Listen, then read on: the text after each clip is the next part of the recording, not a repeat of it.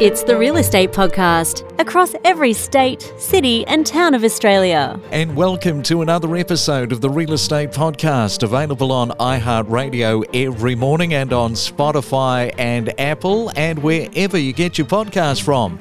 Well, finally, a Friday has arrived. Yes, the 19th day of August for 2022. And coming up this morning, because it is a Friday, we're going to be looking at that all important question of how to negotiate from a position of strength when buying property. And talking of property, shipping container homes, they are not a new concept, but are having a bit of a resurgence because of their affordability. In Cairns, there's a two bedder container home and shed, which you can get for around $399,000. It's been listed, it's located on an elevated block with three architecturally designed 20 foot containers. And there's also one that's about 45 k's from Bathurst in New South Wales. Now, this home, also a container home sitting on a hill, and the new owner is going to get a parcel of land which is 113 hectares and the asking price is between four hundred and fifty and four hundred and ninety thousand dollars. So, you know, that's not too bad, is it? One hundred and thirteen hectares with your container home this morning. We are just as addicted to property as you are. Every weekday morning from six thirty. From first home buyers to property investors and everything in between. Every morning on the Real Estate Podcast. It's the main centre forecast with propertybuyer.com.au. And around Australia we go to check on your weather on this Friday morning. And first we go to Sydney, expecting a few showers today. 19 degrees is your forecast high. Melbourne also one or two pieces of rain and expecting a high of 15 degrees. Brisbane, sunshine with blue skies, 25 is your forecast top. And in Perth, cloudy but dry today with 19 degrees. It's the Real Estate Podcast across Australia, seven days a week. Let's Talk Property, a podcast series with Rich Harvey. Well, after a year and a half of incredible price growth, sellers are no longer, yes, no longer sitting in the box seats. And if you look at a Sydney or Melbourne in particular, they've gone past that inflection point in the market.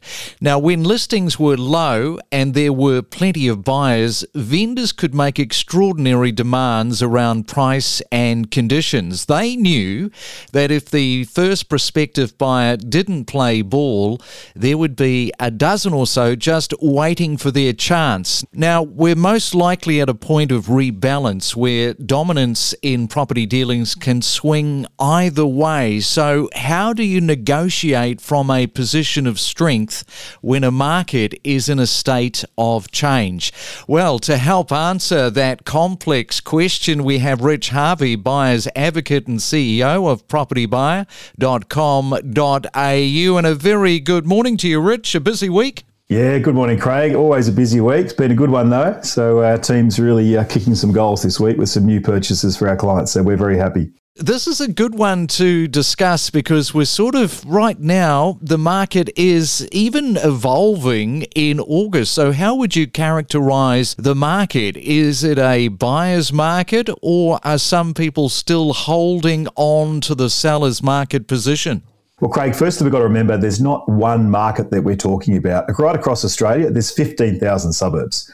So we can't just put a particular number or a single comment to say this is how the market is. You know, each suburb has got individual characteristics and it's got its own supply and demand drivers. But what I can say, generally speaking, the mood of the market and where it's at right now is that we've seen the Sydney prices drop around 4.5%, Melbourne around 2.5%, when we got that first rate hike in the May federal election, that signaled a dramatic turnaround for property owners. It's turned into or turned from a seller's market into a buyer's market, but not in every area. So, what we're seeing is some areas are seeing quite significant price discounts. We're seeing like prices have already dropped 10% or more, whereas some suburbs in the regional areas and some of the coastal areas, very, very low vacancy and the prices are still creeping upward in those markets. So, Craig, what I'd say is that buyers aren't necessarily in the box seat.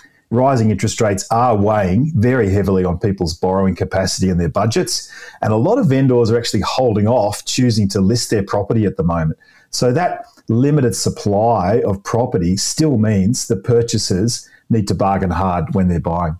And so, what's your first step that you take when approaching a negotiation with a real estate agent? Because I think a lot of people will be very interested to see what tact you take. Well, Craig, the very first step that I take is to treat the agent with respect and in a professional manner. In my rounds on the weekends or during the week when I do my open homes, I see so many buyers that have complete distrust and disdain for real estate agents and treat them like dirt. And guess what? If you treat someone like that, don't expect to get any information or favors in the negotiation process. It's just going to put the agent offside. So I think it's critical to understand how agents think and operate.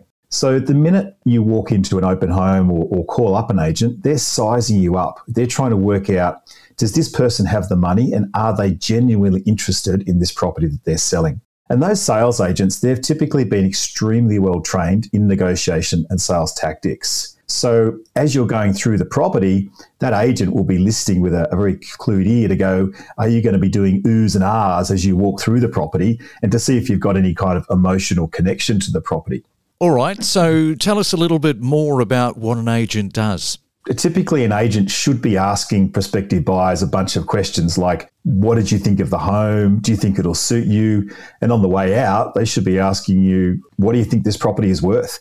But if I'm really interested in the property, I'm not going to give the agent an answer there on the spot. I'm simply going to say, look, I think this property could really suit my client, pique their interest, right? But I'll say to them, I'm going to go back to my office and I'm going to do some analysis and then I'll give you a call and potentially give you an offer if we take it to the next level. What you're doing is you're gauging what sort of method the agent is using with you in that tactic and you're gauging their professionalism in that process. Okay, and here's a question that we've covered quite extensively, but I know that this is really relevant for today's subject, and that is how much knowledge should you have about a local market when going into bat with that whole negotiation process? Craig, it's all about being well educated about the market, and that makes you a formidable foe in the negotiation strategy. If you walk in and you've got no idea about the market, you're going to be eaten for breakfast by the agent. And it's quite daunting for an agent to enter a conversation with a potential buyer only to discover that you actually know more about recent sales than they do. So, as I've said many times before, you've got to go to the open homes, go to the auctions, as many as you can, read the local listings, keep track of posts, articles, anything about that suburb, consume as much data as you can on what's driving prices. And here's a couple of things you need to know. Number one, you've got to know median prices in the key suburb you're looking at and the surrounding six or seven suburbs you've got to know the predominant property type that's within each suburb and what a three or four bedroom house will sell for, for example, in that area. You've got to know the gap between apartment prices and freestanding houses in that suburb. You've got to know the demographics who's moving in, who's moving out, what types of downsizes, upsizes, family sizes there are. You've got to have a wealth of knowledge that's going to put you in the best position to make you a daunting foe in that negotiation strategy. All right, so moving forward and past that, how do you then pitch your offer? And what price, obviously it's kind of an open one, what price should you start with? Look, we've talked about determining market value, but do you go in directly at what you think it's worth? If you think the house is worth one and a half million, do you go in at one and a half? But the key is to know what it should reasonably sell for. Your assessment of what it's worth is, you know, is the first step. So if you find that the seller is holding firm to that value and they're not really paying attention to what's happening in the market, you just got to walk away. Determining that that real value takes a lot of skill, and you've got to be able to, to really do that and put aside your emotion and just weigh up the pros and cons. To your question, what should be your first offer price? Well, the simple answer is there's no one size fits all solution here. The typical strategy that most buyers use is to offer something significantly below their maximum offer price and gradually work their way up. Craig, the problem with that strategy is that the size of your incremental offers after you've made that first offer might be too large or too small to get the agent interested, and they might think you're a time waster.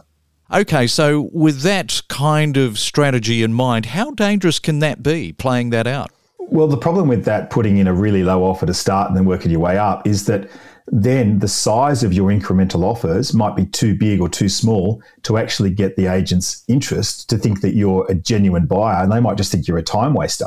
What I've done, Craig, in some cases is I've gone in and I've actually presented what I call a best and final offer straight off the bat. I'll say to the agent, I'm going to offer you a really top price, but I won't be coming back and giving you a subsequent offer.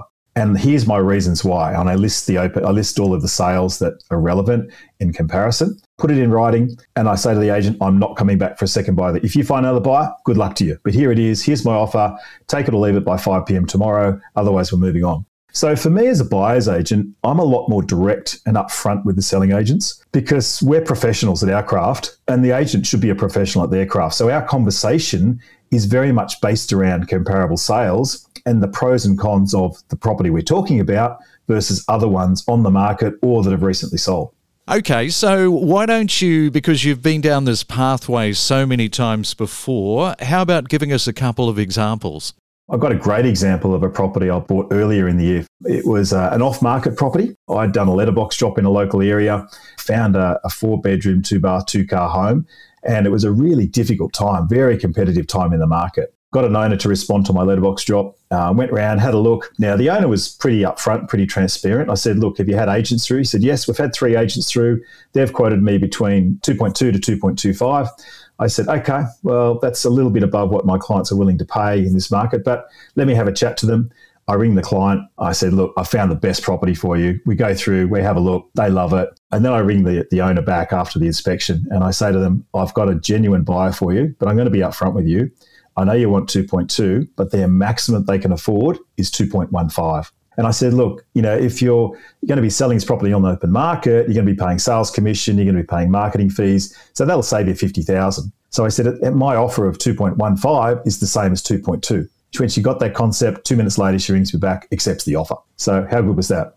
Another example uh, of a property I bought uh, earlier in the year where an owner wanted 2.1 and they really just had the property overpriced. And I kept watching it. Anyway, they, they finally put an advertised price of 1.95. So I thought, you know what? This owner's pretty keen to sell. So I put in a cheeky offer of 1.7 because I actually didn't think we had much chance of buying it. I then increased my offer uh, three times and we ended up buying it at 1.86 because we had another buyer come in as well. We had a bit of competition, but I was able to nudge that buyer out by just $10,000 because I had a particularly good relationship with the agent and I got particular insights into how they were negotiating and where I needed to be just having that relationship with the agent can sometimes mean the difference between getting a deal and not getting a deal. So, what do you think about the strategy of having multiple property options? I think this is the best strategy, Craig, and I'm really pleased you raised it. So, if you're a property buyer, you're going to be finding one property and you might fall in love with it. But what you've got to do is have option B, C, and D up your sleeve it's incredibly powerful to be able to say to an agent, you know what, if we can't get a agreement on this, that's fine. I've got another property down the road that I'm going to buy.